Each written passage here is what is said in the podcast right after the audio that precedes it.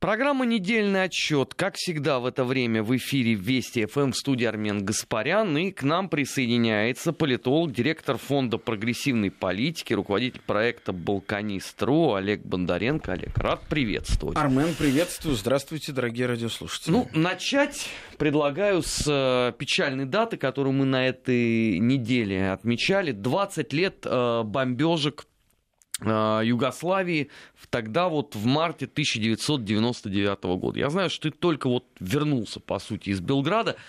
Как там сейчас в Белграде? В Белграде снова неспокойно. Снова неспокойно, но не так, как было неспокойно 20 лет назад. А, хотя тоже есть свои параллели. Да? Э, там, конечно, это 20-летие а, вспоминают и никто не собирается отказываться от э, э, наименования НАТО э, в качестве главного агрессора и виновника гибели тогда э, двух э, с лишним тысяч мирных жителей э, и военных в том числе. И это, конечно, очень э, такой момент э, для них до сих пор актуальный. Э, надо понимать, что надо понимать, что э, все-таки сербы э, остались во многом, их ломали, вот с момента развала Югославии их ломали, да, но внутри они остались несломленным народом, конечно же, и э, сейчас им э, нужно, нужны какие-то свои новые победы, а сейчас у них очень непростая ситуация, связанная с э, вопросом возможности разграничения, то есть обмена территориями э, по вопросу Косово. А весь прошлый год эта тема э, муссировалось в СМИ, но без конкретики. И президент Сербии Александр Вучич, и министр иностранных дел Сербии Ивица Дачич говорили о том, что нужно искать какие-то точки компромисса, при том, что, надо понять, это самый болезненный для сербов вопрос Косово. Да, это а, не просто даже как для нас Крым. Представьте себе, что, а, допустим, там, не дай бог, а, появляется какой-нибудь новый такой радикальный исламский, допустим, автономный округ внутри, допустим, Владимирской области, да, и он за 50 лет э, требует себе э, независимости, а, а когда туда входят какие-то полицейские части, тут же международное сообщество начинает вопить, а чуть ли не о геноциде. Вот ровно то же самое было тогда в Косово, исторически, конечно, абсолютно сербской территории, где в результате, в том числе а, такой спорной а, политики, национальной политики Иосифа Брос Тита, к 80-м, 90-м годам там уже преимущественно проживали албанцы, а за счет демографии Соответственно, очень быстро их стало большинство, и сербов э, в итоге... Э, плюс был, конечно, межнациональные конфликты, сербы оттуда бежали, там больше 300 тысяч человек бежало, а сейчас там проживает 2 миллиона албанцев и миллион а, и, и 2 миллиона албанцев, и из этих 2 миллионов, ну, может быть, если 100 тысяч сербов наберется, это еще ну, хорошо. сербы там э, в ужаснейшем положении ну, находятся. Ну, просто, да, на, у на них уровне там гуманитарной все, катастрофы. Да, у них взрывали все их памятники, они живут в, если не брать север Косово, где проживает большая часть, там, две трети сербов, где-то 70 тысяч проживает на севере Косово, а остальные 25-30 тысяч разбросаны по маленьким анклавам на юге, и они там живут под охраной по сути, вот там есть предел какого-то населенного пункта, который покидать нежелательно. И это вот на протяжении уже последних 20 лет такая ситуация. Конечно, молодое поколение оттуда выезжает, остаются старшее поколение, старики, которым уже просто некуда и незачем ехать. И э, вопрос, э, так или иначе, если мы, если... А для нас, кстати, Сербия это вообще ключ к Европе, я считаю. И именно тогда по Югославии тогда еще был такой нанесен удар, чтобы этим ключом никто не воспользовался. Сегодня этим ключом могут воспользоваться помимо Москвы также и Китай, кстати. И Китай туда вкладывает огромные деньги, вообще Балканы. И арабский мир туда вкладывает большие деньги, в соседнюю Боснию больше всего. А, так вот, а, собственно, сейчас оказывается огромное колоссальное давление на президента Вучича а, с целью того, чтобы он признал Косово в этих административных границах, с целью того, чтобы бы, он даже север Косово, где живут еще сербы, не мог бы забрать. Хотя и это был бы очень непростой шаг, очень непростой, который бы в самой Сербии очень бы долго и сложно оценивался, но это было бы хоть что-то. На данный момент, а, если косовские албанцы введут полицейские формирования на север Косово, то ну, Сербии ничего не останется, кроме как туда вводить свои войска. Это называется начало новой войны при этом большой войны, которой будет задействован и арабский мир, и Европа, и Россия. Я думаю, тоже не останется безучастной к этому. Поэтому сейчас в Сербии снова неспокойно. Оппоненты действующего президента используют этот и другие факторы, обвиняя его во всех смертных грехах и э, пытаясь качать ситуацию. К сожалению, это очень напоминает мне лично, как участнику событий на Украине Евромайдан. А, извините, каждая тварь по паре собралась, там от движения геев и лесбиянок до а, ультранационалистов. Как они вместе существуют, одному богу известно, но их объединяет одно желание сбросить действующую легитимную власть, при этом, что характерно, они даже не готовы идти на досрочные выборы, которые Вучич а, объявит президент Сербии, видимо, уже он сказал про июнь месяц о возможности проведения досрочных парламентских парламентских выборов, так они даже говорят, можете себе представить, оппозиция говорит, мы будем выборы бойкотировать. То есть вопрос, а, а мы, что? Мы это где-то уже слышали. А что дальше-то? Вы знаете, даже вот, кстати говоря, даже э, украинская оппозиция, она до такого маразма не доходила. Да? Просто там случился переворот, они не успели просто эти выборы провести. А если вы помните, в 2014 году речь шла о досрочных, правда, в случае с Януковичем, президентских выборах, да, которые не дали провести. А здесь оппозиция говорит о том, что э, мы не верим в честность этих выборов. Ну, на самом деле все просто. А у Вучича э, стабильный э, рейтинг рейтинг 50+, который там плюс-минус меняется на несколько пунктов, но он составляет больше половины населения страны. И есть одна проблема. Он а, находится в контрах с а, либеральной белградской интеллигенцией, которая бузит, которая, можно вспомнить Болотную площадь, провести такие параллели, а, которая требует каких-то свобод, а нужно тоже понимать, что... А каких свобод она требует сейчас? Понимаете, Вучич, он попытался а, частично стать таким сербским Путиным, а частично копировать а, Тита политику Тита. Но э, можете себе представить, какая была Югославия, какие были ресурсы Иосифа Брос Тита, да, и с точки зрения страны, и с точки зрения населения, с точки зрения экономики, и с точки зрения, извините, армии. Югославская армия на втором месте была в Европе после армии ФРГ и какие ресурсы и население и все остальное маленькой Сербии. Конечно, это несравнимые величины, они отличаются, я думаю, на порядок. А, и, конечно, Вучич попытался как-то впервые, пожалуй, со времен Милошевича, то есть впервые лет за 20, он попытался как-то централизовать а, систему власти. Потому что все эти годы после свержения Милошевича, а стоит напомнить, что первая цветная революция, она была именно в Сербии. 5 октября 2000 года она называлась бульдозерной революцией. И тогда, кстати, тоже против Милошевича выступали самые разные а, силы. И либералы, и националисты выступали тоже. Вот. И э, что, к чему это привело? Это привело к тому, что э, тогда, на тот момент существовавшая Союзная Республика Югославия приказала долго жить. А Черногория вышла из состава союзного государства. А Сербия потеряла Косово. И, в общем-то, даже в сравнении с той территорией и ресурсами, которые были 20 лет назад, осталось, ну, я думаю, в лучшем случае две трети в лучшем случае две трети. А сегодня э, Вучича, на Вучича давят, а при этом, что характерно, используют в том числе пророссийские движения, что очень опасно. Да? Есть такое движение «Двери», оно появилось где-то лет 10-11 назад, и оно позиционировало себя как крайне пророссийское, а, такое сильно патриотическое сербское движение. Ради справедливости надо сказать, что депутаты от движения «Двери», они и политики этого движения, они были в качестве международных наблюдателей и в Крыму, и на Донбассе, и в Сирии. То есть здесь они проводили довольно последовательную политику, но а, во-первых, там произошел внутренний раскол, а, все со всеми рассорились, остался один человек, который до того играл, в общем-то, далеко не первостепенную роль. Этого человека зовут Бошка Абрадович.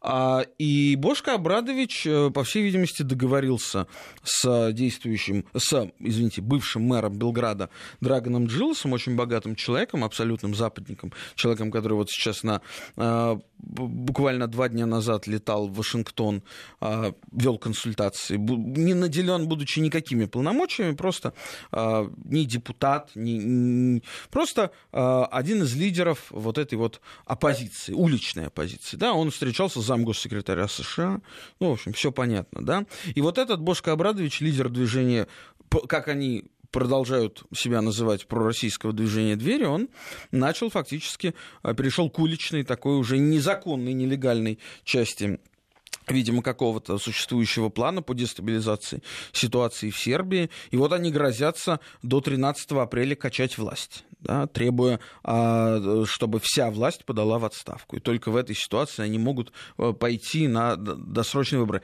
Хотя их рейтинг на данный момент не превышает 15-17%. Они уверены, что в случае с вот с этими э, историями, там, власть уходит, досрочные выборы, они сумеют э, хорошо выступить? Или они рассчитывают на классический сценарий э, США с нами, если что-то пойдет не так, смотри пункт Вы первый. знаете, они на самом деле и западники в этом случае гораздо интереснее себя ведут. Видно, что тоже люди учатся на своих ошибках, и понимание прозрачности современного мира, оно заставляет быть очень осторожными.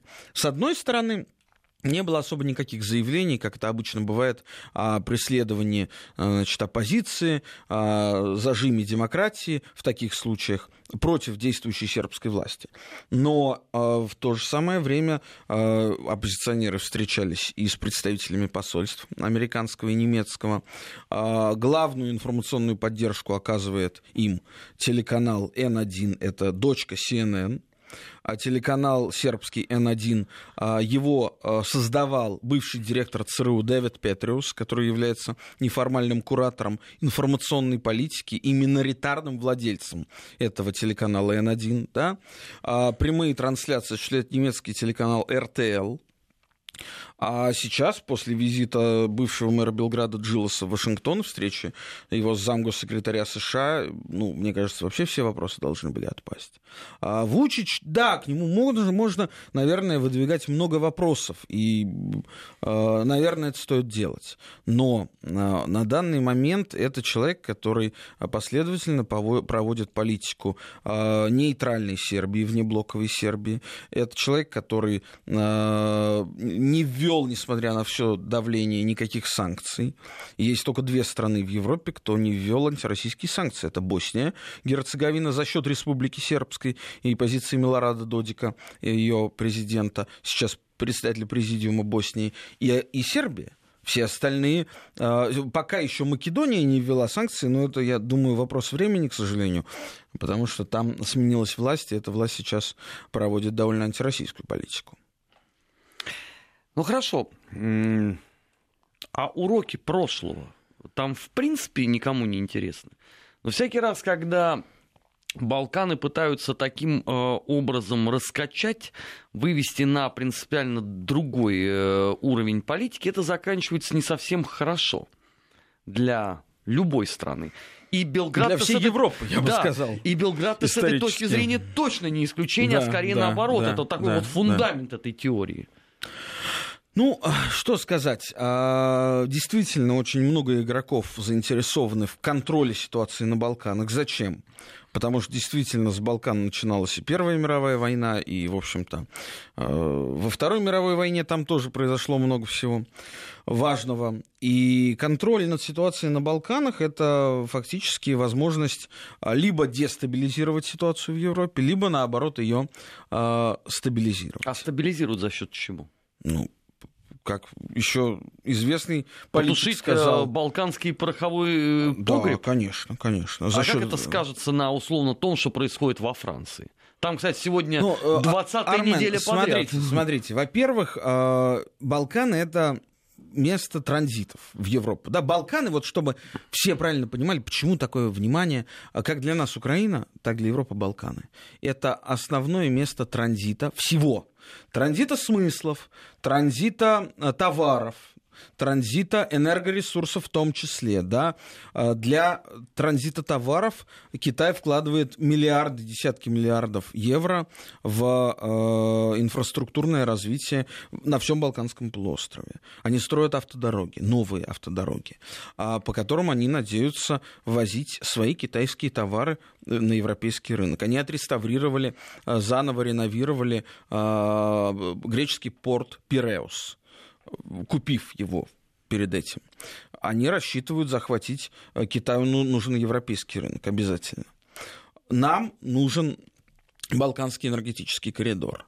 А для этого необходимо, э, для строительства европейской ветки турецкого потока необходимо, чтобы э, дала добро Еврокомиссия, и Болгария не повела себя как обычно, обычно. а все-таки проложила бы э, этот газопровод. И дальше следующий вопрос. Куда этот газопровод упирается? Он упирается в Южную Сербию. А он должен пройти недалеко от Косово тоже, понимаете, для понимания, да. Вот, конечно, можно говорить, что нужно сохранить ситуацию в замороженном состоянии, статус-кво. Для Косово резолюция 1244, это все правильно.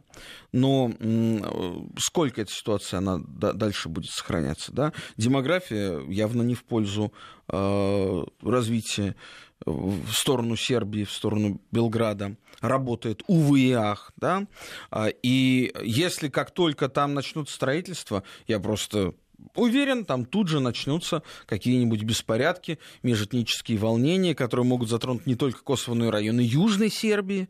Есть там Прешевская долина, где живут в основном албанцы. И, собственно, этот размен территориями, он и состоял в том, чтобы эта идея состояла, а, как сейчас министр иностранных дел Иvica Дачич заявил, что это вообще была официальная позиция, и чуть ли не Владимир Путин еще в 2013 году ее поддержал вполне, я вполне в это верю, вполне это могло иметь место, потому что э, для того, чтобы как-то решить вопрос, а он должен быть разрешен между сербами и албанцами, ну, либо нужен новый Тита, который соберет новую Югославию на наднациональных принципах, да. Это с нынешней-то Хорватии? Это с нынешней-то Хорватии, это с нынешней-то Албании, это с нынешней-то Боснии, что представляется крайне маловероятно. Да? Либо нужно просто действительно, если там живут албанцы, ну, там уже Белград мало на что влияет. Значит, там два района могут отойти из Южной Сербии э, в состав ну, власти хорошо, Приштины. А если через 50 а сербы лет э, албанцы вернутся... будут э, жить в Белграде, тогда как? Еще Белград можно отрезать? Вы знаете, вот, а, в принципе, это очень резонный вопрос, да, и мы можем а, получить на него ответ, глядя на ситуацию в Европе. Что происходит, почему, условно, та же самая Меркель рассчитывала бороться, такое, знаете, непротивление злу насилием. Вот есть миграционные процессы, и давайте мы их примем, мы их всех ассимилируем. Это очень оптимистическая, на мой взгляд, а, надежда, совершенно напрасная надежда, ассимилировать очень э, мощных носителей пассионарной молодой религии ислама, которые приезжают в Европу, но тем не менее. Есть а, в этом своя правда, и часть мусульман, будучи оторванным от своих корней, в Европе они начинают вести более светский образ жизни. Да, и в той же самой Германии, при том, что там идет рост а, присутствия мусульман. А, это, конечно, ну, не совсем а, настолько радикальные мусульмане, какие, допустим, есть где-нибудь на Ближнем Востоке, согласитесь. Да? Хотя в то же самое время свою идентичность они не теряют. И если, вот, опять же, провести параллели, представьте себе, что когда в 2015 году, в 2016 году больше всего миграционного, миграционная волна шла именно в Германию, и из всей Германии больше всего шла она в самую крупную, самую богатую, самую густонаселенную и урбанизированную землю Нижняя Саксония. Там проживает 17 миллионов человек. Самая а, густонаселенная земля а, Германии. Вот если общий миграционный поток в Германию составил где-то 2,5 миллиона человек, 2,5-3 миллиона человек, то в Нижнюю Саксонию до половины этих людей уехало. То есть больше миллиона, однозначно. И а, это составило, ну, не 10%, конечно, населения, но чуть меньше. А, чуть меньше. Несколько процентов, больше 5 процентов населения за два года там появилось. Вы понимаете уровень демографии, на который способны эти а, э, люди. И представьте себе ситуацию в прогрессии. Через 50 лет эти люди уже их дети, будучи официально наделены всеми правами, гражданством Германии, э, и при этом не будучи лояльны немецкому государству, что-то мне это подсказывает, они начинают какие-то, э, какую-то бузу, столкновение с полицией, полиция начинает применять спецсредства, а дальше, начинает, э, дальше происходит звонок из Вашингтона в Берлин. Ребят, что вы делаете? Вы притесняете, в данном случае, там вот кого-то, да, новых немцев. Немцев, как они будут называться? Ислама, исламские немцы, немцы-мусульмане, как-то так, да? Модри немцы. Да, да. И, э, и говорят, вы не имеете права, давайте-ка выводите оттуда все полицейские части. Вот. И, и, то есть это я просто к тому, что что было в Косово. Нет ответа на вопрос, как это избежать. Нужно либо проводить свою э, очень сильную государственную политику, в части, в том числе и создания идеологии, потому что э, на Балканах там все очень четко поделено по национальным квартирам. Это один из немногих регионов в мире, где национальность зависит от вероисповедания. Если ты православный, ты серб. Если ты мусульманин, ты башняк. Искусственная национальность, выдуманная в 20 веке. Кто такие башняки? Это сербы, принявшие ислам но они уже официально на Балканах не называются сербами, они называются башняками. Да? Если, ты хорва... если ты католик, значит, ты уже хорват, даже если ты серб. Понимаете? И что может поломать эти строгие национально-религиозные каноны и рамки? Да? Либо какая-то наднациональная, надрелигиозная идеология мощнейшая, но такой пока не просматривается. Либо действительно остается только вот делиться по квартиркам, ну а дальше ждать, что будет, и рожать детей. Ну тогда деление по квартиркам продолжится и дальше. Тогда оно продолжится и дальше. Ну, что поделать? И тогда что, опять э, возврат э, в 90-е, война все против всех? Ну вот до победного на, на конца сегодняшний уже. день, на сегодняшний день, если не предпринимать никаких усилий, если не, я вообще считаю, что сербам и албанцам нужно сесть за стол и договориться. Ключ к миру на Балканах лежит в возможности договориться сербам и албанцам. А это возможно? Если Конечно, в теории возможно. хотя бы. Конечно, возможно. Вот когда они заключат мир стратегически долгосрочно, тогда на Балканах можно будет говорить о спокойном, стабильном развитии на десятилетия вперед. Но мне что-то подсказывает, что им не дадут просто так сесть за стол переговоров и о чем-то договориться. Правильно, потому что радикалы с одной и с другой стороны, подогреваемые разными внешними спонсорами, они будут всегда подливать масло в огонь. Но все-таки здравые люди, они должны как-то прийти к тому, что нужен этот мир, да, он нужен всем. Он нужен России, которая туда вкладывает деньги. У нас почти миллиард долларов только российские железные дороги туда вкладывают в развитие инфраструктуры. Каждый третий вагон, который ездит в Сербии, это вагон РЖД. Это нужно э, «Газпрому», это нужно, в общем, огромному количеству других интересантов. Программа «Недельный отчет» в эфире Вести ФМ. В первой части говорили о Сербии в связи с 20-летием э, бомбардировки Югославии. Сейчас ненадолго прервемся на выпуск новостей. Сразу после этого продолжим. Не переключайтесь. 17 часов 33 минуты в Москве. В гостях у недельного отчета сегодня политолог, директор фонда прогрессивной политики, руководитель проекта «Балканист.ру» Олег Бондаренко.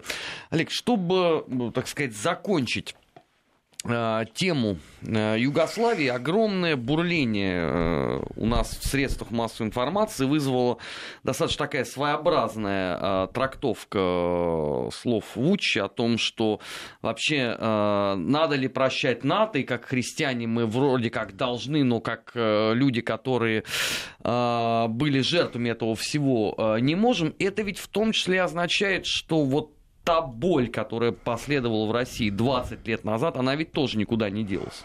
Вы знаете, Армен, я о чем тут подумал в связи с 20-летием этих событий, что, в общем-то, и столь стремительный взлет а, рейтинга Владимира Владимировича Путина в 1999 году, когда его в августе, 9 августа назначил премьер-министром, а, Ельцин был связан в том числе с этой агрессией, агрессией НАТО против Югославии. Потому что, если помните, она тогда, в 1999 году, стала такой крупной, прощальной,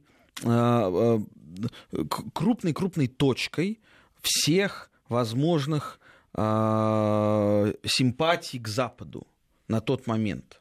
Потому что много людей из 90-х еще рассчитывали на демократическую Америку, на то, чтобы построить у себя какое-то похожее общество. И вот те варварские бомбежки европейской Югославии, которые тогда были, они, конечно, мне кажется, всех последних западнофилов отрезвили.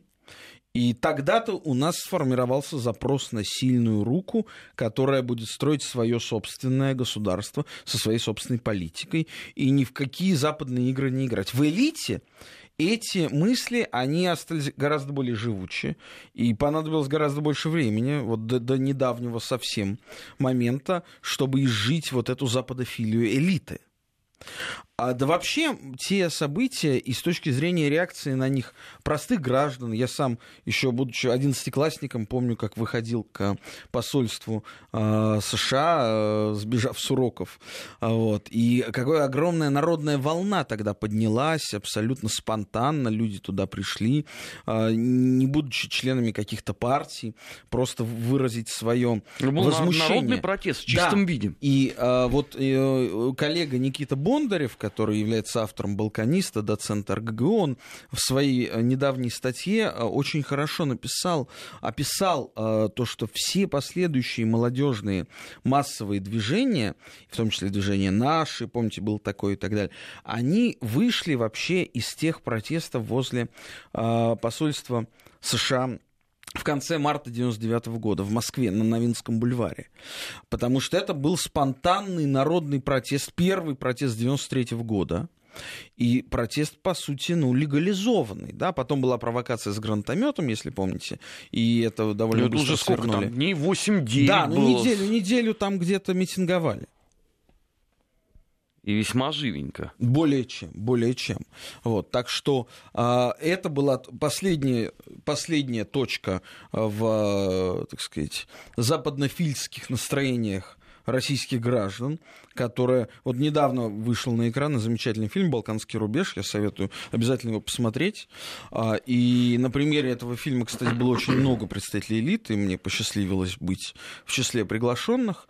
И э, вот даже 10 лет назад я поймал себя на мысли, невозможно было себе представить, чтобы на государственные деньги э, был снят такого рода фильм здесь, в России невозможно себе представить, потому что элита была еще полностью повернута лицом туда, на Запад, в Европу. А сегодня уже совсем другая ситуация. Ну, интересно, 20 а, лет прошло с тех событий. В России э, многих э, они отрезвили. Но у нас есть параллельный пример Украины где отрезвление, по-моему, не то, что не произошло, а напротив, там какой-то другой процесс, наверное, э, жесточайшего потребления определенных напитков. Ну, я думаю, что это связано не с напитками, это связано с теми тектоническими процессами, которые начались после развала Советского Союза, и они продолжаются. Эта инерция, она гигантская, она глобальная, ее невозможно остановить. Я боюсь, что э, и она еще будет продолжаться какое-то время, потому что э, слишком много плит, э, таких глубинных плит сознания было затронуто развалом Советского Союза, и э, многие образования, э, образования протогосударственные, да, такие как Украина, вот в новых границах, в своих советских границах, они появились на свет впервые в новой независимой, э, в новом независимом статусе. И, естественно, э, та же самая там Одесса. И сегодня, я думаю, она, конечно, э, да, ее подавили тогда, 2 мая 2014 года, ее морально подавили, унизили людей, заставили молчать но это не значит, что люди перестали думать. Харьков точно так же. Харьков и многие другие города Юго-Востока. Вот очень интересно, осталось буквально чуть больше суток подождать.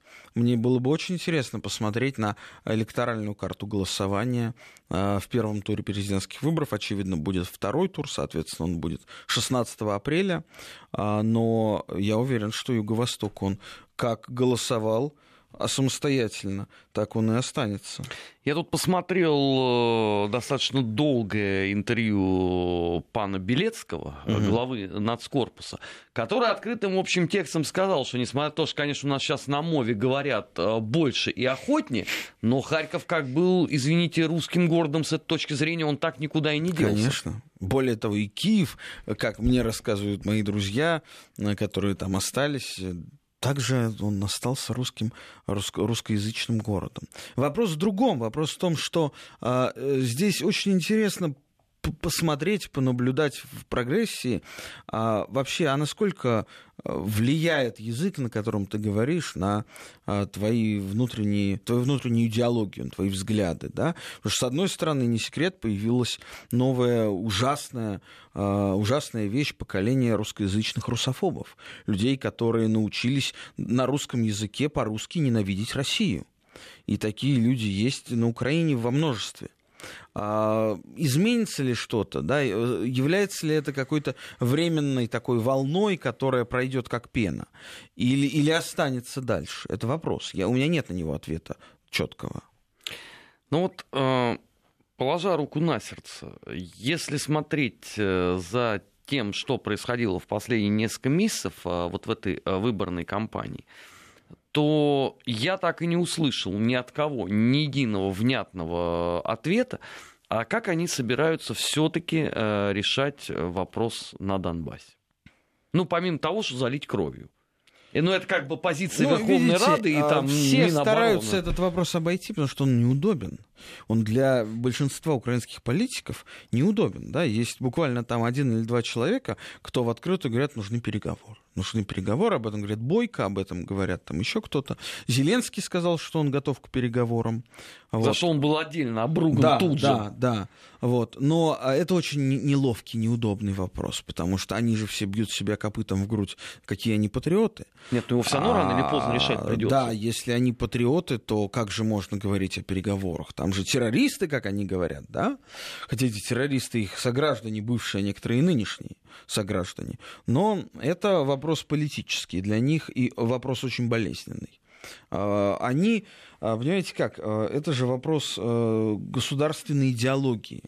Они попытались натянуть вот этот вот националистический, националистический колпак на размеры гораздо большие, Э, советской Украины, постсоветской Украины, э, в которой никогда не было этого, этого национализма-то, да, и, конечно, можно говорить о том, что самые, э, как говорится, упоротые, не люблю это слово, украинские националисты, они вообще из Харькова, там, где это совсем неофиты, это ну, новые. Белецкий, в да, частности, да, это очень да, яркий это, пример. Это не, неонацисты, но, с одной стороны, это исключение, подтверждающее правило, потому что э, невозможно быть умеренным националистом в Харькове, украинским.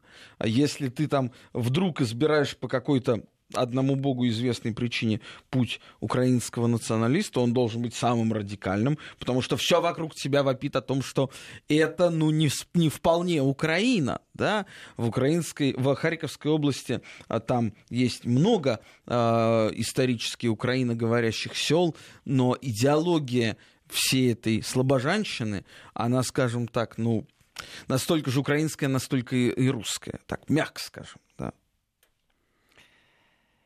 И все-таки, э, вот если э, посмотреть за всеми э, теми телодвижениями, которые были продемонстрированы за последние несколько месяцев, остался некий элемент недосказанности вот мне кажется, э, по поводу этих выборов.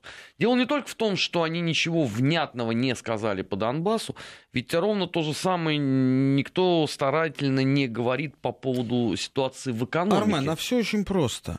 Всем участникам этих выборов, за исключением, пожалуй, Зеленского, э, выгодно сохранять парадигму 2014 года они едут по инерции на той волне, которая поднялась. Надо понимать, что не только же в России была своя русская весна, свой значит, ренессанс патриотики и так далее. Он был и на Украине по понятным причинам с обратной ну, хорошо, стороны. с точки зрения экономики знаком, это завело Украину в С обратным знаком он был, и всем выгодно на нем продолжать ехать. Бить себя, опять же, в грудь, говорить, какие мы патриоты, а, там, разукрашивать все, что движется и не движется в жовто-блакитные цвета и так далее. Так что а, никто ничего нового пока не придумал, а ситуация уже поменялась. И Зеленский, почему, в чем феномен Зеленского? В том, что он поймал эту волну войну уставшего населения от вот этой вот безмозглой, абсолютно э, бесперспективной патриотики украинской, да? которые там слава героям и так далее, и так далее. И, а дальше что? А дальше ничего. И абсолютно, как говорят, бесперспективняк. Ну хорошо, ну вот допустим гипотетически, что они э, выберут э, Зеленского. Ну, читаем Коломойского. Начнется опять передел я, собственности. Знаете, Армен, я не хочу, сейчас слишком мало времени осталось, э, не хочу делать какие-то прогнозы, кто выйдет во второй тур. Я думаю, что э, есть варианты. Э, да, у Зеленского есть эта волна, но у Зеленского нет партии. Простите, но выборы, они делаются не только избирателями, они делаются членами избирательных комиссий, наблюдателями. Да? Сеткой, у Зеленского, сетка, сетка, у Зеленского нет этой сетки. Ну, понятно, она формально сейчас появилась, да, наверняка там были вложены большие деньги, но мы все понимаем. Да? Сетка, которая работает десятилетиями на Тимошенко, она несравнима по своему, так сказать. Но при этом пани Юля на третьем месте. Ну, посмотрим. Давайте подождем. Давайте подождем. Я не хочу сейчас сделать никаких прогнозов. А, я могу сказать, система всегда побеждает любой пассионарный взрыв. Хорошо. К счастью или к сожалению да, но любой системный игрок, он во сто крат сильнее человека, который поднялся на волне. Сегодня он поднялся, завтра он опустился. Хорошо, а эта система, она э, насколько является сегодня сбалансированной? Система там есть у двух человек. У Порошенко, поскольку это власть, у Тимошенко, поскольку это Тимошенко. Все. Больше ни у кого никакой системы так, хорошо. нет. СБУ это является частью системы? Да, безусловно. А, днями СБУ поразило меня в самое сердце, опубликовав э, мощнейший документ о том, что ими э, разоблачена подпольная структура, э, которая называется Украинская повстанческая армия, сокращенно УПА, организация, да. запрещенная в, в России. России да. А СБУ утверждает, что именно Россия создала эту структуру, научила их всему и таким образом да, дес... и вывела на улицы ситуацию на Украине. Под, под, под, под, под портретами Бандеры. При этом Очень именно смешно. идеология УПА зафиксирована как государствообразующая лично смешно. Верховной ну, Радой ну, Порошенко. Арман, это что кажется, за система это тогда? Даже бессмысленно комментировать. Я не, не хочу в эти игры играть и даже глупо об этом говорить. Э, есть еще система третья, которая, ну, она как бы наполовину система, это э, отдельное мнение городов, жителей городов Юго-Востока. Вот. А, это тоже системный фактор, но он сейчас раздроблен. Да, есть как минимум два кандидата, это Бойко, Юрий Бойко, это Александр Вилкул, кто а, работает с, с, этой, с этим избирателем. А, у них, у каждого есть там свои какие-то силы, движения, свои сетки, а, но, к сожалению, опять же, этот фактор не сыграет. Раньше он был системным, потому что он включал в себя еще плюс 5 миллионов жителей Донбасса и плюс 2 миллиона жителей Крыма. И тогда он в общей электоральной, а, в общей электоральном маятнике Украины он был одним из полюсов. Сейчас он, к сожалению, таковым не является. А, и в самом конце хочу поговорить э, о заявлениях Соединенных Штатов на этой неделе, потому что они были весьма и весьма своеобразны. Давайте, может быть, лучше обсудим замечательный клип группы «Рамштайн», который появился. Согласен. Потому что Согласен. заявление США — это скучно. Хорошо. Это скучно. А, заявление США тогда будем обсуждать завтра. Клип «Рамштайн». Вот, что наверное, нужно истерику? пояснить нашим радиослушателям. Появился ну, клип. группа известная Появился немецкая. клип, известный э, своими, в общем-то, не политическими, скорее, э, не политическими э, песнями группы «Рамштайн». Э, появился очень политический клип, который вызвал шквальный шквальную реакцию в Германии. Он уже на Ютубе получил больше, кажется, 12 миллионов просмотров. По-моему, 15 уже. Да, ну вот видите, за, за, за те три часа, что я к вам добирался, уже 15 миллионов. А, и называется он очень провокационно. Рефреном идет известная до боли с заменой одной буквы фраза «Deutschland über allen». Для тех, кто не, не, не, не говорит по-немецки, я переведу «Германия превыше всех не всего, а превыше всех. И в этом клипе очень э, талантливо снятом, конечно, там очень много крови и всего остального, что любит э, группа Рамштайн и лидер Тиль Линдеман, но там описывается, дается в ретроспективе вся история Германии от древних варваров, гунов, э, готов до, значит, вот сегодняшнего дня. А, и делается очень неутешительный вывод о том, что Германия, она умирает. И вот этот дух этой Германии, который был, он сейчас, конечно, растворяется. Его э, там есть очень такая неполиткорректная сцена, где э, женщина, олицетворяющая собой Германию, она рожает и достают э, маленьких щенят, да, не, не людей, не младенца, а щенка достает щенка, то есть это э, там очень много смыслов заложено. Э, уже много организаций подали, э, высказали жесткий протест против этого. Я думаю, попытаются запретить на Ютубе. Э, нельзя этого исключать. Этот клип, думаю, будут иски поданы против лидера группы Рамштайн Линдемана, потому что слишком для многих э, в, припеве этой э, песни «Deutschland Überallen» слышится совсем другое другое, да, слышится э, известный... Э, Первая строчка песни немцев знаменитый. Да, да, да. Он же Германия превыше всего, да. Deutschland Убирались.